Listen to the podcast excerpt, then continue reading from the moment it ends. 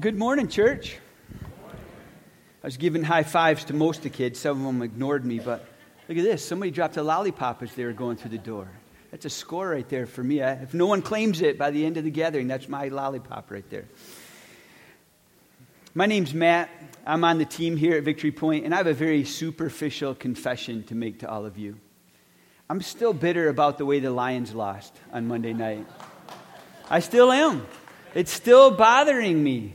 It's a good thing I didn't stay up and watch the game last night because I hear I would have been bothered even more. Like, it's a good thing, right, that our hope is built on nothing less than Jesus Christ. I dare not trust in the sweetest frame or in the Detroit Lions, but wholly on Jesus' name. I'm grabbing hold of that truth this morning. Hey, just also one other announcement. Um, you may have noticed, you guys might have noticed, Vern, you're looking very good today with your, your suit and tie. Dude, you inspire me. That's awesome. Grandson's wedding last night. Congratulations, you guys. That's awesome. I love it. Someday I'm going to wear a suit and tie up here just to mess with people. You wouldn't even recognize me, probably.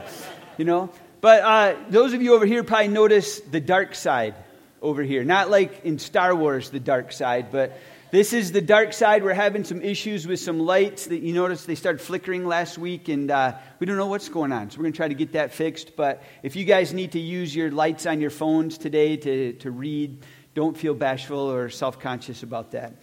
Like Brendan said, um, we are shifting our orientation in our series called Devoted from the Word of God to now prayer. And like Brendan mentioned, uh, th- this whole series comes from Acts 2:42 where it says the early believers were devoted to four things to the apostles' teaching, to fellowship, the breaking of the bread, and prayer. So we spent a season orienting ourselves around the Word of God, and now we turn our attention to orienting ourselves, leaning into prayer. What does it mean to be a church of prayer, to be a person of prayer, to be a people of prayer? And then we'll get to Advent season, we'll take a break. And then somewhere in the new year, we'll, we'll come around those other two devotions as well the breaking of the bread and to fellowship. But today, we, we begin to turn our attention towards prayer. And our scripture this morning comes from uh, this uh, passage that we read on Thursday. So, so in our in our series on Devoted to the Word of God, we began an all church teaching series um, around the Word of God, and that included an all church reading plan, a Bible reading plan. And we're going to keep that going, obviously, through the end of the year and maybe even beyond. And uh, our, our messages will still sort of springboard out of the weekly readings. But uh, for this next season, we'll kind of lean into what does the Word of God have to say to us about prayer. And uh, the passage for today, for today's message, comes from the, the scriptures we read on Thursday, Luke 18, 1 through 8. So if you have a Bible, I encourage you to turn your attention to that passage in particular. Find it on your device if that's how you follow along. But before we get to today's passage, I just want to share a word. I just want to share a word not about this passage in particular, but I want to share a word about this message. Um, we're going to talk about prayer this morning.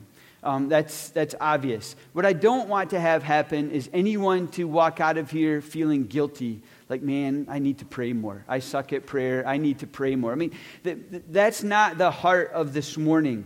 Um, I'm, I'm really not interested in anyone feeling guilty this morning about, you know, praying more or lack of prayer or anything like that. Um, I don't want anyone to walk out of here with this sense like, man, I need to pray more. My hope is we all walk out of here with this sense is like, man, I get to pray. Not that I have to pray, but I get to pray. I hope this morning reminds all of us of this sincere invitation that God the Father gives to us, his children, to talk to him. God invites us to talk to him. That, that we, me, you, us, we have God's ear as his sheep. We have his ear. When's the last time, just think about this before we dive into this passage. When's the last time you were praying and you paused and thought about how amazing it was that you were talking to God? That, that in that moment, in your spirit, out loud, however you were, you were talking to God. The God that you read about in here, you talked to him. The God who, who spoke the universe into existence you get to talk to him. Not that you have to, you get to. You have the privilege of talking to God. I think too often we reduce Christianity or, or following God or faith to all the, the don'ts to all the things we can't do. You know, we, we associate Christianity or God with, you know, here's all the things I can't do now in my life. I, I guess I, I can't drink. I can't get drunk. I can't smoke. I can't gossip. I can't cuss. I can't, you know, look at porn. I, I can't, like, cheat on my taxes. I can't lie to my spouse. Yeah, you shouldn't do any of those stuffs. But, but too often Christianity gets associated with all the things we can't do. And, oh, then I have to go to church on Sunday. I mean, it's no wonder that people often don't find Christianity compelling or appealing because we present it that way. We need to recapture the awe and wonder like Christianity is I get to commune, have fellowship with, talk to the God of the universe. He's my king and he's also my father. And I get to have that sort of relationship with him. I get to speak to the Creator, and he listens to me. I was looking at 1 John this week.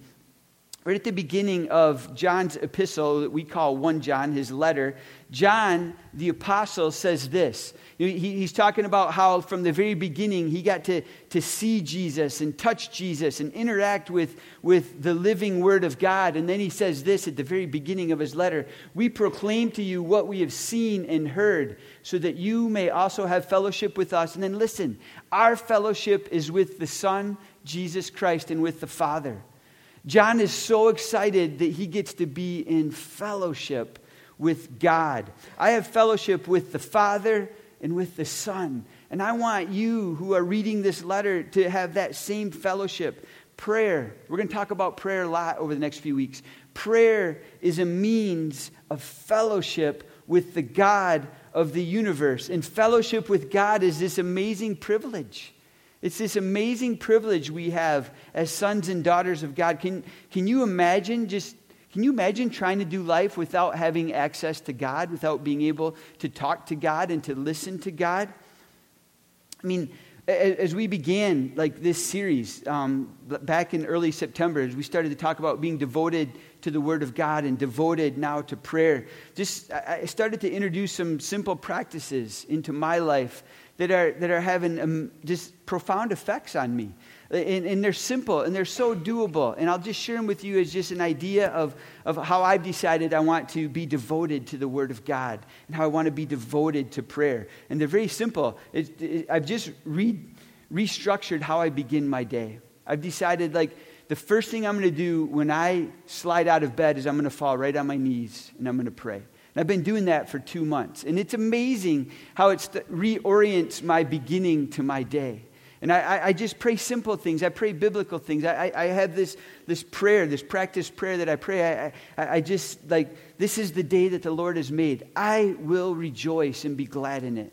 And then I remind myself that His mercies are fresh every morning, and I receive them for myself and, and for Tori and Reese and JC and Levi.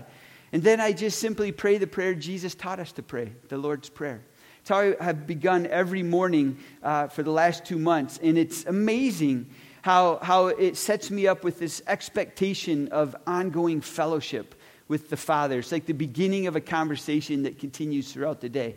And the other practice, as, as we talk about being devoted to Scripture, is I've decided like Scripture before phone, Scripture before computer, Scripture before TV. Like I'm not going to turn on any devices until I've at least been into the Word a little bit. And um, those two simple things are, are just like having, it's not like, you know, like miraculously changed my whole life, but it's, it's amazing how it orients my life with an expectation that I have fellowship with the God. He's speaking to me through the Word, I'm speaking to Him through prayer. So this morning, that's what I really hope you catch. I hope you catch today and in this series. This is not about making anyone feel guilty for how much or how much they don't pray.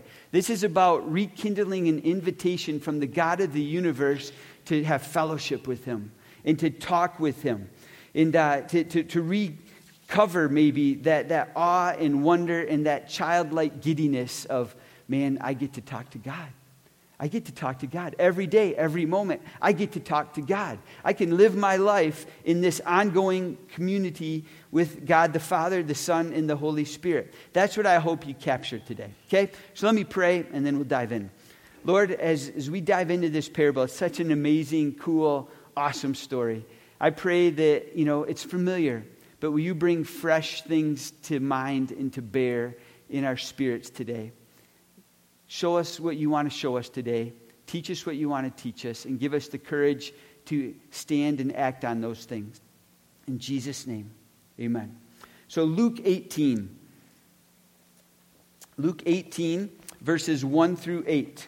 Um, I'm going to read it from my Bible, and uh, Ethan's going to let you follow along on the screen if you want to do it that way. The Word of God. Then Jesus told his disciples a parable to show them that they should always pray and not give up. This is what he said. He said, In a certain town there was a judge who neither feared God nor cared what people thought. And there was a widow in that town who kept coming to him with the plea, Grant me justice against my adversary.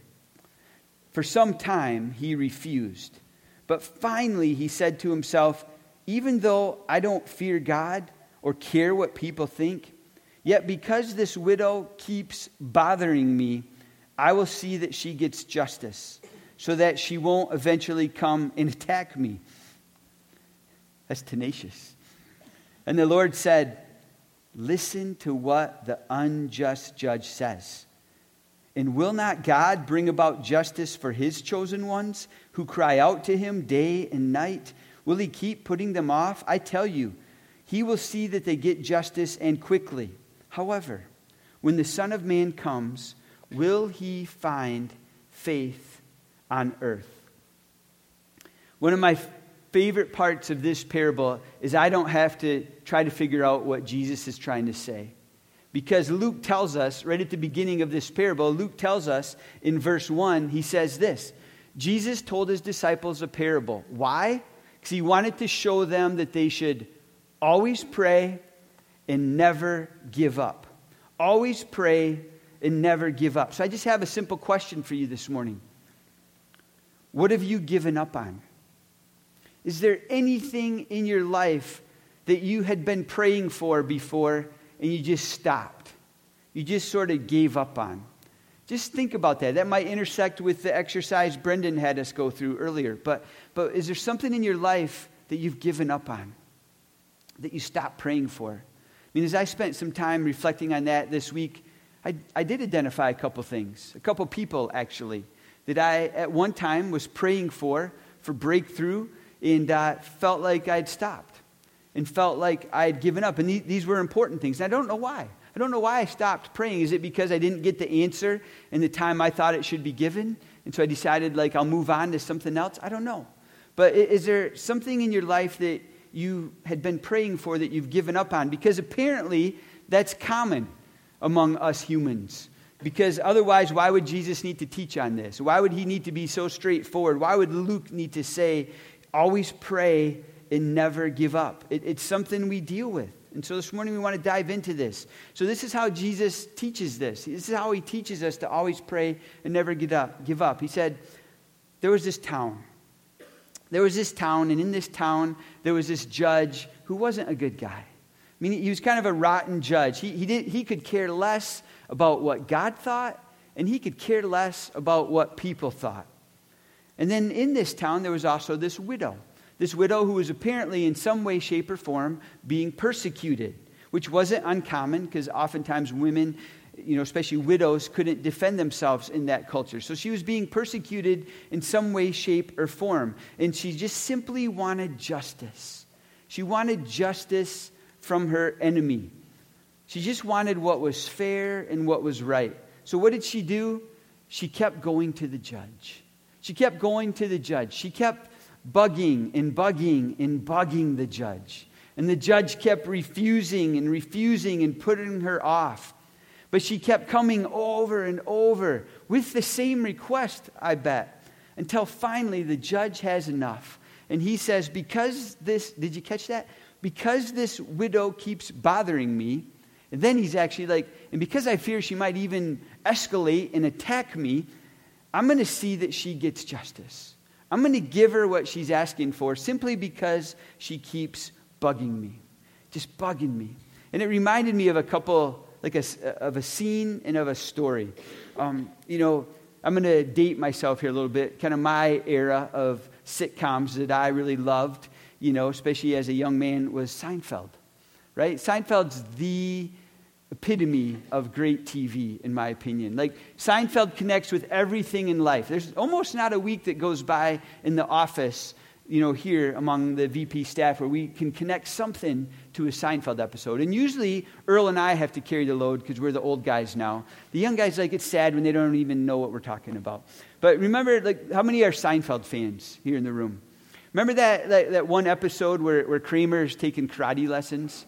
But he's taking karate lessons with children. He's an adult man, and he's in a, he's in a classroom with children taking karate. That means Kramer is part of the carpool that the moms drive the kids to karate. He's in the back seat. Remember, like after the karate class, and they want to get ice cream, and the mom says no. And all the kids and Kramer, they just start, please, please. You know, they just, they don't stop until mom gives in, says, all right, we'll get ice cream. Like, yay!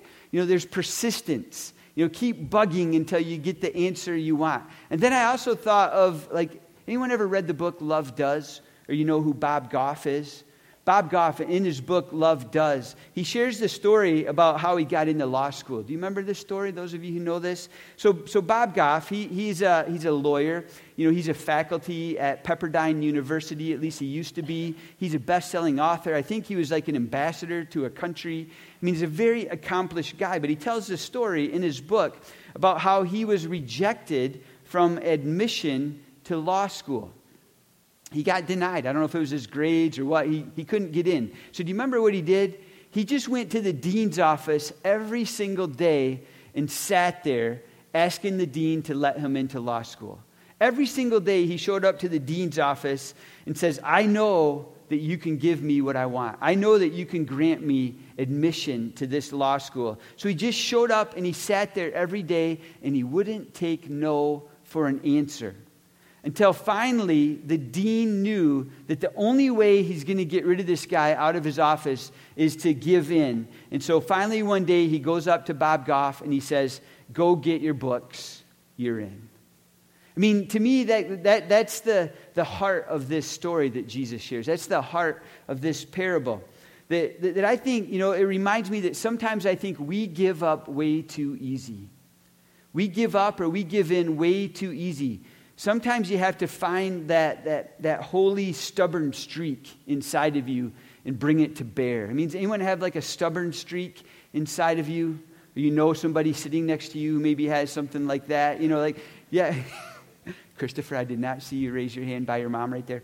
Um, but, uh, but, but, yeah, like sometimes like it, God's inviting us to put that, that holy, stubborn streak to bear in our lives, to, to, to be like like that bulldog that, that grabs on and, and won't let go no matter what. To, to get tenacious and to keep bugging and to keep going after the thing that we're praying for. And, and, and, while on the one hand, I think this, is, this parable is a picture of, of you know, holy tenacity and um, shameless audacity of going after something, I think the parable is just as much, if not more, about the heart of God the heart of God towards those who cry out to him. I mean, in, in verses 6 through 8 of that parable, I, I, didn't catch this. I've read this parable many times. I've taught on this parable before. But this time around, as I was preparing this, verse 6 grabbed me in a way that I hadn't caught before. Jesus wants us to zoom in on what the judge says. Jesus says, the, the Lord said, listen to what the unjust judge says. And the judge said, Because you're bothering me, I'm going to give you what you're asking for. And then Jesus says this Will not God bring about justice for his chosen ones who cry out to him day and night? Will he keep putting them off? I tell you, he will see that they get justice and they get justice quickly. However, when the Son of Man comes, will he find faith on earth? I think Jesus wants us to understand this. If an evil, wicked, human judge will eventually listen and give in and respond to you because you bug and bother him enough, how do you think a righteous, good, loving judge, one who sent his son to die for you, one who's incredibly crazy about you, how do you think that being will respond to persistent prayers? Do you think he's going to ignore you? I mean, the worst of human judges will listen. How much more will a good heavenly Father? Reminds me of Jesus' words in the Sermon on the Mount when he says this. He, he, he talked about prayer, and then he, he talks about, you know, asking and seeking and knocking and persevering. And then he says this Which of you, if your son asks for bread, will give him a stone? Or if he asks for fish, will give him a snake? If you then, listen to this, though you are evil, know how to give good gifts to your children, how much more? Uh, uh, this, that phrase, how much more will your Father in heaven give good gifts to those who ask him? When you think about it, because I've thought about it, when, when I think about this, this widow in this story, and I think about us today, and I think about this father we get to talk to, we, we actually have a lot of advantages over this widow. We really do. I mean, on the one hand, this widow was a stranger to this judge.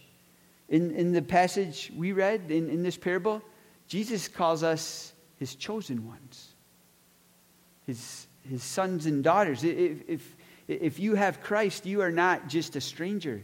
You are a chosen one. You are a son or daughter of God. You are, you are handpicked. God is crazy about us. That God, that Father listens to those, his chosen ones. This woman in the parable came to an unjust judge. We come before a God who's perfectly just, who is the definition of, of fair. When we don't even know what's best for us, He knows. He knows what's best for us. This woman didn't have anyone to intercede on her behalf. She had, she, she had to go find the judge whenever she could. The scriptures tell us today we have one who intercedes on our behalf. Listen to what Paul says in Romans 8. I hope you're writing all these passages down because they are brilliant passages that, that form us as, as prayer beings. Who then is the one who condemns? No one condemns, Paul says. Christ Jesus, who died, more than that, who was raised to life. Listen to what's true of Jesus right now. He's at the right hand of God, and he is also interceding for us. Jesus is our persistent widow. Jesus is our persistent widow. He's, he's per- persistently interceding, intervening on our behalf to God the Father in heaven. Jesus, we have a persistent widow in heaven who's always interceding. In Romans 8, when you read all of that, like even when we don't know what to say, we can trust and we can rest in Jesus is interceding and intervening on our behalf.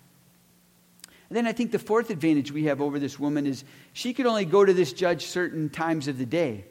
I mean, like, you know, she had to like figure out when he's coming out to his chariot maybe or going, you know, into the office and then she would try to intersect with him we have 24 7 access to our judge. We, have, we, we, we, day and night, we can access him. I think the point of this parable, I think there's lots of points to this parable, but I, I think one of the main points of this parable is Jesus simply wants his disciples then, and he wants his disciples today, right here, right now, to understand and to believe and to know that we have a Father who welcomes and even expects us to keep coming. Keep coming, keep pursuing, keep persisting, keep persevering.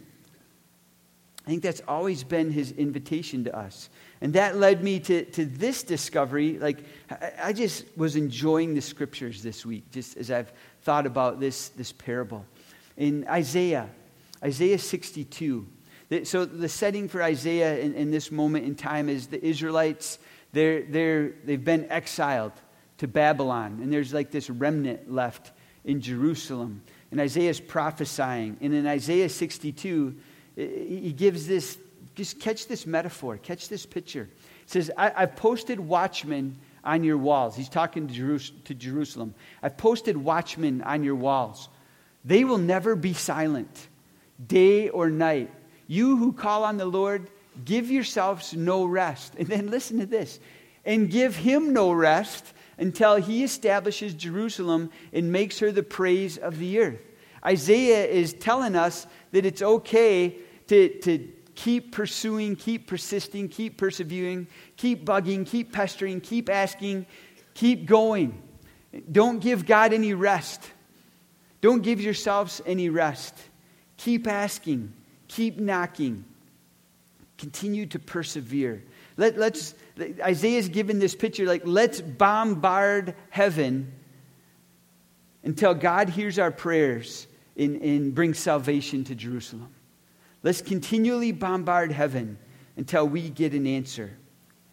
Jesus told his disciples a parable to teach them to always pray and to never, ever give up.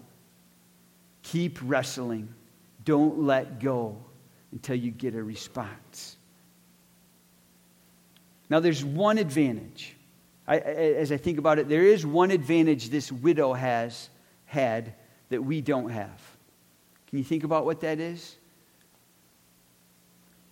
I mean, she could physically see and go to and touch the person that she was asking for justice from. She could go see him. We, we don't have that advantage as far as like, like a, a, a physical, incarnated manifestation presence of God. So, you know what? For us, it requires faith. It requires faith that we really believe He's listening, that we really believe the one we are talking to in prayer is leaning in, that we have His ear. I think that's why this parable ends. Did you catch that last phrase that Jesus says? When the Son of Man returns, will He find faith? When the Son of Man returns, will He find faith on earth? The question isn't God's faithfulness, it's ours.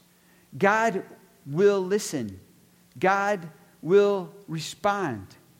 The question is will we be faithful to keep going, to always pray, to never give up? I mean, parables, I think, are actually pretty simple. I think we tend to overcomplicate them, come up with new theories for every parable. Like, I think at their core, parables are meant to be simple. I think this is a simple story in Luke 18 that we read on Thursday in our reading this morning. I think it's a simple story with a simple message. And that simple message is this pray. Whatever it is, pray. God is listening. You have his ear. He's a good judge, he's a good father. He loves you. And if he's not answering, keep praying. And if he's answering and you don't like the answer, keep praying until you either change God's heart or he changes your heart. Keep asking, keep bugging, keep bothering, keep pestering. It's almost as if, if we make it really simple, it's almost as if God is inviting us to act like a little child. I think He is. I think God's inviting us and even maybe expecting us to act like a little child. To be in the back seat, like, please, please, come on, God, where are you? I need an answer. You said. Paul Miller, I came across this quote this week. Paul Miller, he says this All of Jesus' parables about prayer show adults acting like children. All of Jesus' parables about prayer, specifically, you know, Luke 18, Luke 11, you know, show, God, show adults acting like children. Apparently, God delights to answer those who are bold enough to keep coming to Him with childlike faith. If you keep reading in Luke 18, like if you just, on my Bible, you turn the page, you get to this little story about the little children in Jesus. And Jesus says, Let the little children come to me. I tell you, anyone who will not receive the kingdom of God like a little child will never enter it. It's okay to be like children. It's okay to be like children, to have the faith of a child. He's, your, he's our dad. He's our Abba. He's our daddy. He's our father. It's okay to talk to him like that. Jesus told them this parable, and he tells us this parable is for our benefit to remind us to always pray and to never give up. How, so, so, how long? I mean, I think that's a valid, fair question. So, how long do I keep praying about something? How long do I keep crying out? How long do I keep like contending for in, in persisting in prayer? How long? It's a great question. When I read the parable, I don't know what the answer is. I really don't. I mean, the parable doesn't really tell us how long this widow persistently cried out to this judge for justice. It just says for some time. I don't know what for some time means. I think it was certainly more than a day. I mean, was it a week? Was it a month? Was it years? How long? You know what? The people of God have been asking that question throughout the centuries. How long should I keep praying? Psalm 13. Write this one down. And I'm going to read one verse, but I encourage you to read the whole psalm. Psalm 13 starts out this way How long? How long, Lord? How, are you going to forget me forever? How long are you going to hide your face from me? How long? And it goes on to just cry out, to lament to the Lord, like, How long? And then the very last verse, Yet I will praise you. Yet, I, even in the midst of, of this long perseverance, I will praise you. I don't know how long. If I were to look at the scriptures, there's examples of how long sometimes being like 40 days. You know, like if we think of like the, the just the, the imagery and the metaphor uh, uh, of Jonah in, in the whale, like, you know, I'm sure he's crying out to the Lord for each day, like to be delivered. Like that took like 40 days. 40 years seems to be a common number in the Bible, the, the wandering around in the wilderness for 40 years. How about like in the, the Israelites in exile, like upwards to 70 years or more? Like how long? Like there's even instances where people prayed and prayed and prayed and didn't receive the hope that they were praying for in their lifetime. Hebrews 11 you know, the, the heroes of the faith, read the end of Hebrews 11. And it talks about these people who never got to experience what they were crying out for. And yet they kept the faith. That's why they're heroes. They kept the faith even when they didn't get to experience what they were asking for. I mean, I, like, how long do you keep praying? I think, you know, I, I think you keep praying until God answers, till we go home, or He comes back. One of those three is going to happen. Keep praying till then. Maybe that's like the answer. You, you pray till then. Like, like you guys remember, like, I don't know if she's here this morning, but remember Jill was up here like a couple weeks ago and shared her story. And she shared how, like, was it five, six years ago, like her stomach stopped working and, and she has to rely on a feeding tube. We pray all the time. Like, we have decided, like, like as a staff and, and as, as friends, like, I know there's people praying every week for healing Every week, we, we don't stop praying. And we're going to keep praying till Jill gets healed, till someday Jill gets to go home and be with Jesus, or until Jesus comes back. We won't stop. Because Jesus said, always pray, never give up. I think that's how long we got to keep praying. And it might take a while. I don't know why it takes a while. I don't know why for some people it seems to happen quicker than others. I don't know. What I do know and do believe is that I think in our persistence, God is glorified because as we keep praying, even when we're not receiving what we're asking for, it demonstrates trust in Him, it demonstrates faith in Him. And I don't know, I think we should also not dismiss the, the possibility, and, and Hugo likes to remind me of this uh, from one of the pastors and authors that he's read, that maybe God enjoys the journey and the fellowship of us coming to Him. He's a father. And maybe he loves it when his children come to him and talk to him and spend time with him. Maybe sometimes he prolongs, I don't know, I'm just theorizing, because he enjoys the fellowship. He wants us to enjoy the fellowship. He wants us to, to, to, to trust him in the journey. I'll close with this story, then we're going to have some communion. But George Mueller, some of you maybe know who he is, most of us probably don't. I mean, he, he wasn't alive in our lifetime. He was a 19th century evangelist. But I read this story this week, which I thought was a good picture to me of this parable. So, George Mueller, evangelist, 19th century, he tells the story about one day committing to pray for five of his friends who don't know Jesus. He decided, like, I want my friends to know Jesus, to, to be saved. So he decides, I'm going to begin praying for my five friends every day until they come to Jesus. So the story goes he, he prayed for 18 months before the first one of his friends came to Christ. His response was, I thanked God and I pressed on. He continued praying for the other four every day until another one became a Christian five years later. Took for five years for that guy. Six years later, a third one of his friends came to Christ. But after 36 years of praying, as George Mueller was approaching his deathbed, the last two of his friends who were still alive had not yet become believers. Mueller, he's quoted as not being fazed. He said, They're not converted yet, but they will be. I hope in God and I pray on and I look for the answer. And when Mueller died in 19, or 1898, those last two men still weren't Christians. But God honored Mueller's faith and his prayer persistence even beyond Mueller's death. And within a few months of his death, the final two came to faith in Christ. Are you willing to pray 36 years?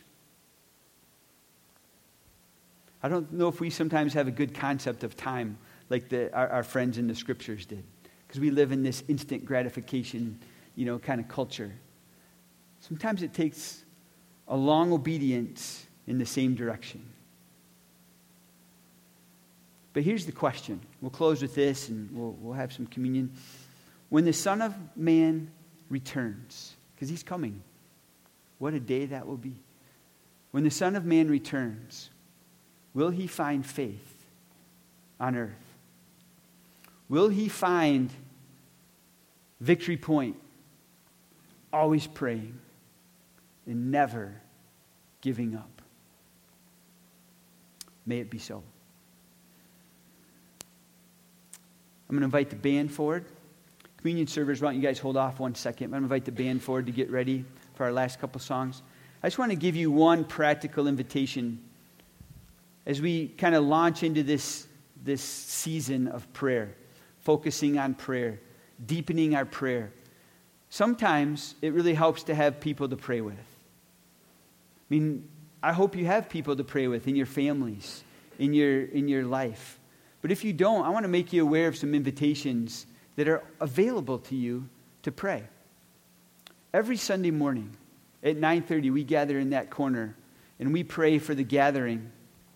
We'd love to have you pray with us and be part of that. Every Sunday morning after the gathering, anybody that desires to pray with anybody can also go to that corner, and we'd love to pray with you.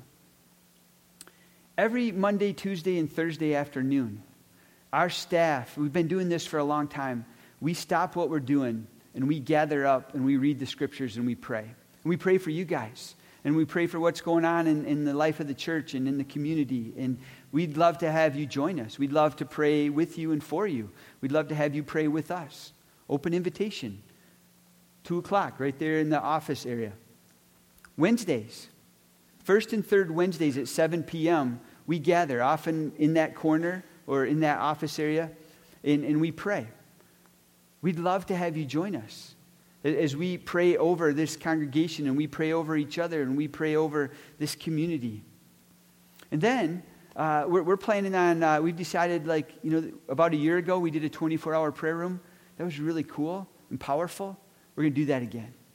So mark your calendars for November 23 and 24. We're going to start Saturday morning at 10 a.m. and go all the way through to Sunday morning at 10 a.m. There will be opportunities for you to sign up for a slot to come with your friends or family or just yourself, whoever, and to come pray so that we have like uninterrupted, ongoing 24 hour prayer going, you know, for a season. And then we'll launch that into just a morning of, of celebration and worship. So, as we think about prayer, what's God saying to you this morning? What's He stirring in you? What's He inviting you into? What's He reminding you of? Pay attention to that.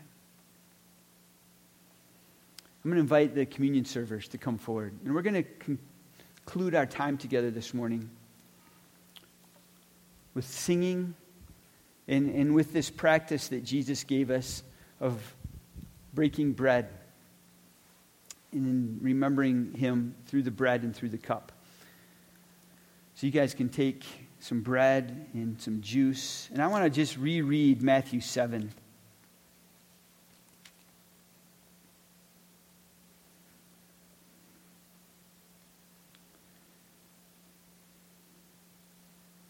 Thank you. Go, Trav. I just want to, you guys can uh, spread out. I just want to reread Matthew 7. Listen to this. Jesus says this Which of you, if your son asks for bread, will give him a stone? Or if he asks for fish, will give him a snake? If you, then, though you are evil, know how to give good gifts to your children, how much more will your Father in heaven give good gifts to those who ask him? Jesus is the bread of life. Jesus is the bread of life who has come down from heaven. And he says this says this in John 6. He says, I am the bread of life.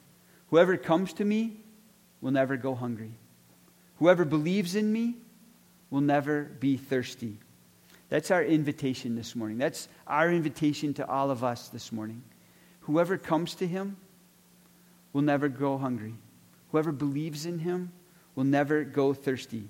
This simple meal that Jesus instituted on the night he was betrayed with his disciples consisting of just bread and wine, or for us, juice, is a, it's our regular reminder, you guys. It's our regular reminder that justice has not been withheld.